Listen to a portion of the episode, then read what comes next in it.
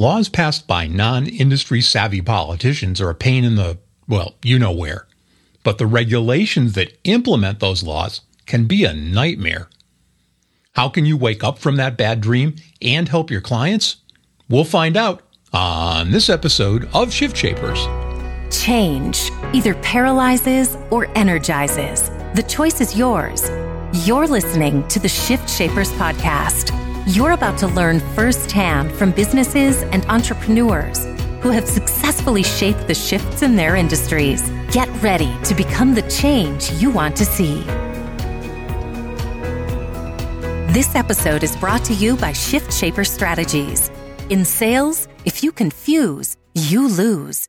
Clarify your message so you win more clients, crush your sales goals, and build your practice. Learn more at shiftshaperstrategies.com. And now, here's your host, StoryBrand certified guide and chief transformation strategist at Shift Shaper Strategies, David Saltzman. You know, I've said this for years. Congress can pass all the laws they want.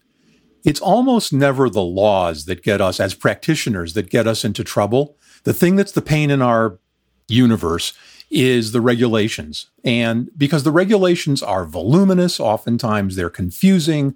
You know, a law, if you're a fairly good reader, you can make your way through. But the regulations are just dense and difficult and whatnot. And so from time to time, or for some of us all the time, we need professional help to decipher those and help us understand what's going on and to keep our clients on the straight and narrow. And so we asked Sarah Borders, co founder and principal consultant at Benefits Compliance Solutions, to join us because this is all she does. And she can explain to us kind of some of the stuff that she's seeing a lot of and some things I know that have changed since COVID and since we've been, you know, making our way through this universe. So with that, welcome, Sarah. Thank you, David. Glad to be here. Let's start with a little bit of your background because you, you know you've got some definite bona fide that have gotten you to kind of where you are. So spend a moment or two, if you will, and tell us about that.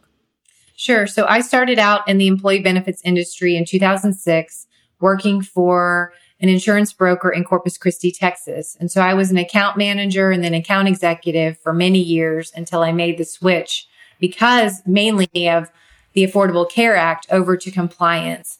I was working for NFP as vice president of benefits compliance. And then I decided to go out on my own and assist brokers and their employer clients to make sure that they are in compliance and understanding their obligations as it relates to operating a health plan. So it's exciting. And that's a lot. It's exciting, but it's also for those of us who are client facing, because you've been there, for those of us who are client facing, it's maddening because clients look to you to give them advice. And the last thing you want to do is give them bad advice or incorrect advice. But every time you open your mouth, you're looking at a possibility of an E&O problem. Not to mention annoying and or maybe even losing a client. So you want to be sure that you're on the right frequency when you're discussing all these regs with folks. Now, you and I talked offline, and I, I know one of the biggest problem areas that you identified is Cobra. Why is that still a big, all these years later, we've had Cobra like forever all of a sudden it's becoming a bigger problem area. Why is that? I think it's primarily because Cobra is so complex. And a lot of the times when we use vendors or service providers to help us comply with the requirement, we might think that we have no obligations any longer, that we've sort of indemnified ourselves. And because of that, I believe the oversight in Cobra or the knowledge that an employer should probably have, at least basic knowledge, isn't there because they aren't thinking about it. And we know that people actually use Cobra because they need it to pay their claims. Usually they're going to take it and pay for Cobra when they need it and they have large claims and some sort of medical condition they need to have covered. So because of that, I believe that there are a lot of gaps, but also opportunities to make sure that employers are complying with Cobra. In addition, we have the ARPA COBRA subsidies, and also the outbreak period rules because of COVID 19 that add just many, many layers of complexity and add to the list of to dos for employers. So that's why I think Cobra is such a big problem at this point. Yeah, I mean, for me, we've already now termed this what I call a MEGO, M E G O conversation. It stands for My Eyes Glaze Over. There's so many complexities. So if there are holes and there are opportunities in Cobra. Let's talk about that. What are the holes that you see and what are the opportunities therein? So the main thing I see with Cobra is the notices not being sent out in the right manner at, or at the correct times. So for example, we have this thing called the initial notice or general notice. And this document typically isn't sent at all or it's put in an enrollment guide. And while that's not the worst thing ever, it actually needs to be given to the employee and their enrolled spouse upon enrollment in the plan. So we don't want to give somebody COBRA rights that they don't have before they've enrolled in the plan. And so the easiest way to fix this is to get with your Cobra vendor or service provider and just ask them, can you mail this notice to the employee and the enrolled spouse? And typically they will. You just have to be able to notify them that somebody has started employment and they've just enrolled in the plan. So it's a very simple fix that can keep an employer out of trouble because it all ties back to the notices, meaning the COBRA requirements all tie back to did this employee get notified in the proper manner and at the right time? So that's just a small tidbit that you can do right away to mitigate some of that risk. What else have you found in Cobra where benefits advisors frequently kind of have a hole in their knowledge? I think when it comes to what actually triggers COBRA in the first place, I think we all get that termination of employment triggers COBRA, but there are other triggering events such as death, divorce, child aging off the plan, also a reduction in hours. But when you have one of these triggering events, you also have to have a loss of coverage. And so I think sometimes employees or former employees get left out of Cobra because there isn't enough oversight. And did this person actually trigger Cobra? Or should we have been offering them Cobra? And sometimes they can fall through the cracks and it's not discovered until six months later or even a year or two later. Have there been any any changes around Cobra for COVID? Yes, there was a significant change related directly to COVID, which was the outbreak period rules. And this effectively paused the normal COBRA timelines that are in place. So, for example, when an individual triggers COBRA, they have one of those qualifying events and they have a loss of coverage, then the plan is supposed to notify them that they have rights to elect COBRA. Now, under these outbreak period rules, that 60 days that the employee or former employee has to actually elect COBRA have to be paused for up to a year or when the outbreak period ends. And that is based on when the president declares an end to the national emergency period. And so this is done on an employee by employee basis. In other words, you have to look at the individual and when did this COBRA notification apply? And it has to be paused, suspended, frozen for up to a year based on when that employee first had that timeline applied to them in the first place. So all of the systems that HR folks may have in place either need to be amended or they need to just consciously go off on spreadsheet until all of this ends and until the president says, okay, we're all clear. It makes it difficult, doesn't it? It does. It makes it really difficult to administer this and to keep up with the timelines because they apply differently to each person based on when they first triggered it. So, yes. So, let's move into another fun area in compliance and, and let's talk about ACA. What are the biggest problems that you see with ACA? Is it just all the notice stuff still, or are there more minute problems, more more granular problems that you're seeing? The biggest issue I see with ACA is misclassification of employees. So, for example, classifying an employee who is actually a full-time employee within the meaning of the Affordable Care Act as a temporary employee or an intern or seasonal worker when they don't actually meet the definition. And so what can happen is you determine based on your own classification, your own definition of an employee's status, they are not eligible for benefits, you know, listed in your handbook or enrollment guide when they actually should have been offered benefits because they are working full-time hours. There's very specific definitions about who a full-time employee is and who can be placed in a look back measurement period.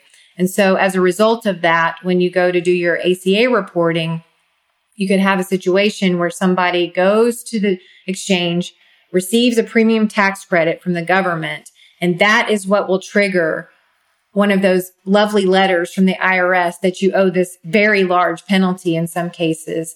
And this could happen two, three years later after the fact, after maybe you've changed HRIS systems or payroll vendors, you've had turnover in HR or there's a different controller or CFO. And so you're having to go back and dig through information to try to prove that this employee should or should not have been offered coverage so that you're not winding up having to pay an assessment or penalty assessment. And now, a word from our sponsor. It's a fact. Salespeople and organizations lose opportunities because they don't clearly communicate their value. In today's market, your story is your message. It should be crystal clear, perfectly arranged, and precisely targeted to attract the clients you want. As a certified StoryBrand guide, we use the exclusive SB7 process to create that story and the websites and collateral that deliver it. If your message isn't cutting through the noise, we can help. Visit us at shiftshaperstrategies.com to learn how we can help you find, clarify, and deliver a message that wins clients, crushes sales goals, and builds your practice. In sales, if you confuse, you lose. So learn more and schedule that call today at shiftshaperstrategies.com. That's shiftshaperstrategies.com. And now back to our discussion. How many employers are actually paying those assessments versus being able to do some kind of a workout or a refiling? Are the regulatory authorities still kind of open to letting employers refile and correct the record?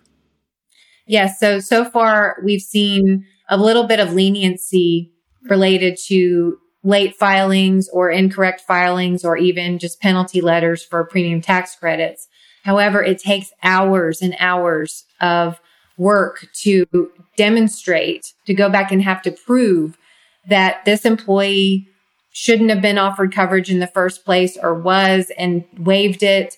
Also, if you never filed, that's even a separate penalty. If you never filed or you filed late, you have to spend the time and the hours and the energy and even paying somebody to help you to be able to, again, prove to the IRS that you did or did not comply. So that can be a, very expensive endeavor. Is SHRM doing a good job or other organizations of educating HR folks so that they're fully aware of this? Or, or is this more falling on the CFO level folks in, in most companies?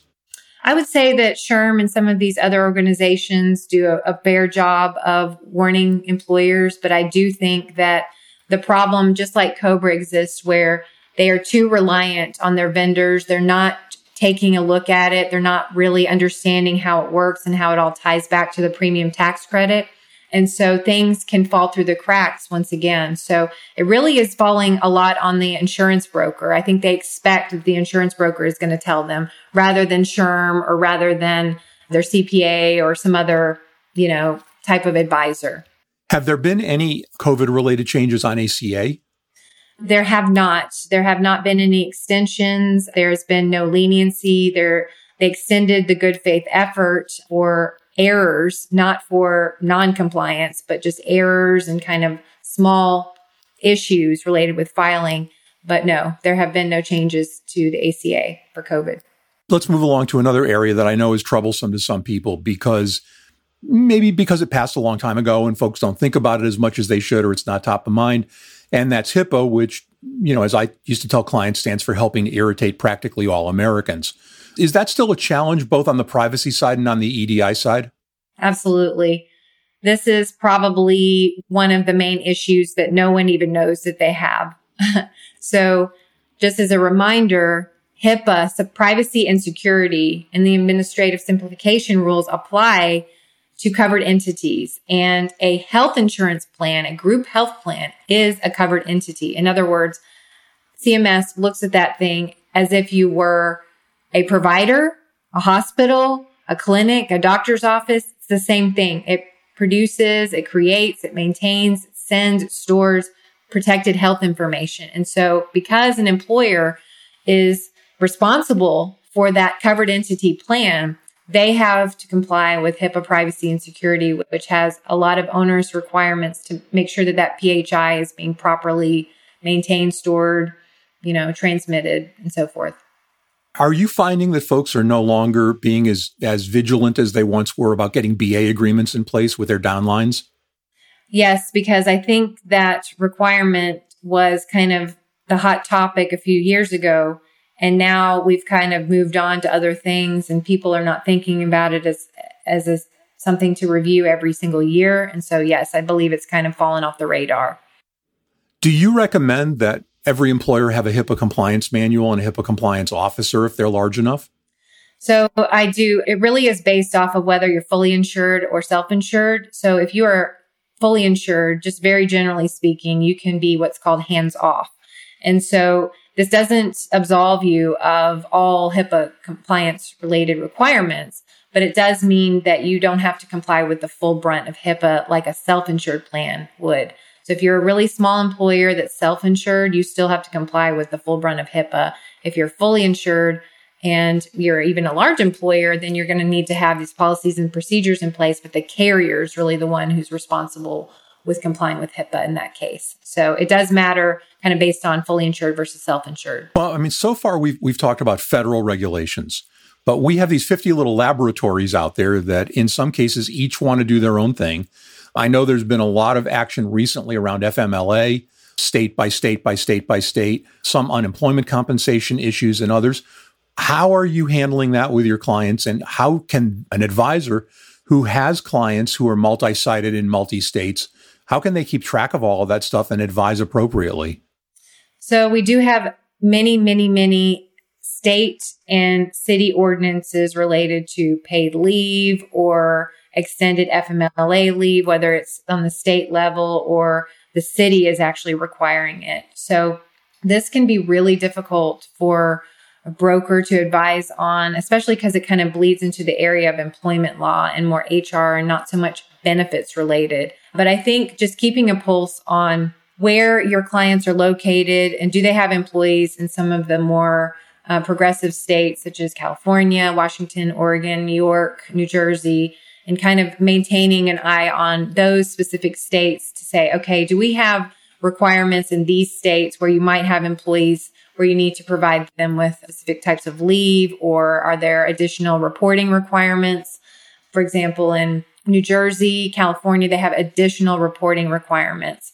And so it's best just to kind of read over the articles, especially NAHU puts out a state specific publication. There are many that publish state specific publications. So just make sure that you're keeping your eye on it where your clients are located. So if, if you're a benefit advisor and you don't want to step in one of these deep puddles, are you better off having an external service, you know, somebody who does like what you do and just saying, look, you know, we have somebody who specializes in that, we'll connect you and you can ask your questions or to get you on a, a Zoom call with them rather than for the broker to maybe take the chance of saying something incorrect or worse, incomplete? Absolutely.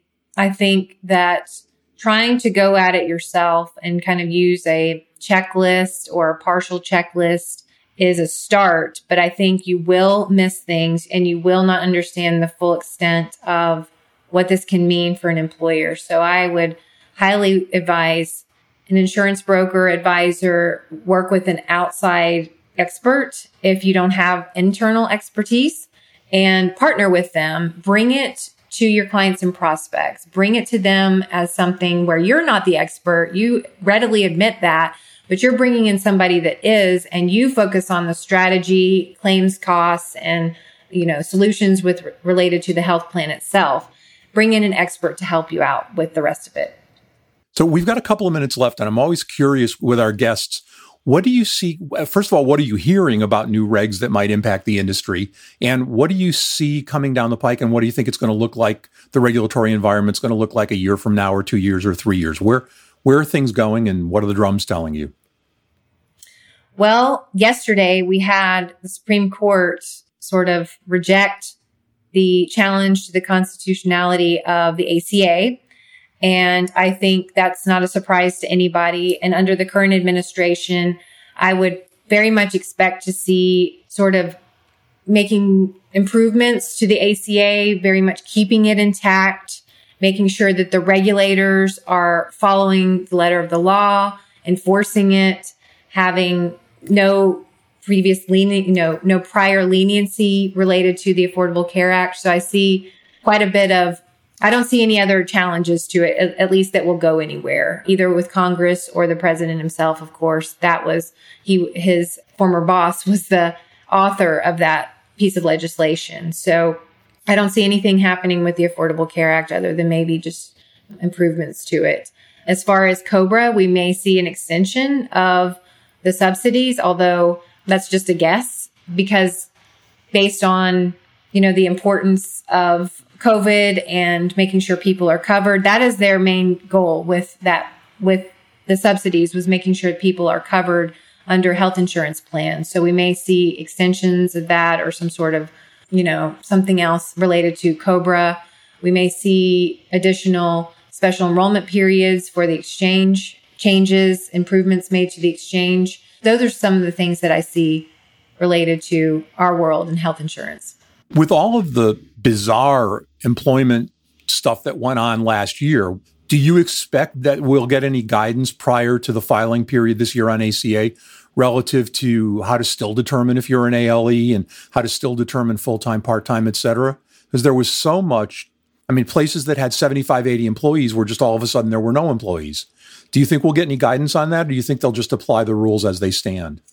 I don't foresee any changes to the guidance. I think they're pretty clear cut on how you calculate if you're an ALE or not. There is, you know, ample guidance, ample FAQs. Perhaps there could be, but really they're more interested in how the employee is treated rather so much than the employer themselves. I think they expect employers to comply, uh, especially with mental health parity. That's going to be something that we see amped up enforcement. So in the absence of any guidance, I wouldn't expect it. I would just continue as is and make sure that you're complying to the best of your ability. And that's a great place to end our conversation today. Sarah Borders, co founder and principal consultant at Benefits Compliance Solutions. Sarah, thanks so much for sharing your expertise with our audience. We hope you'll come back as new regulations come out. You can pretty much count on that. Thank you so much, David, for having me today. The Shift Shapers podcast is a production of Shift Shaper Strategies and may not be reproduced or quoted in whole or in part without our express written permission. Copyright 2020, all rights reserved.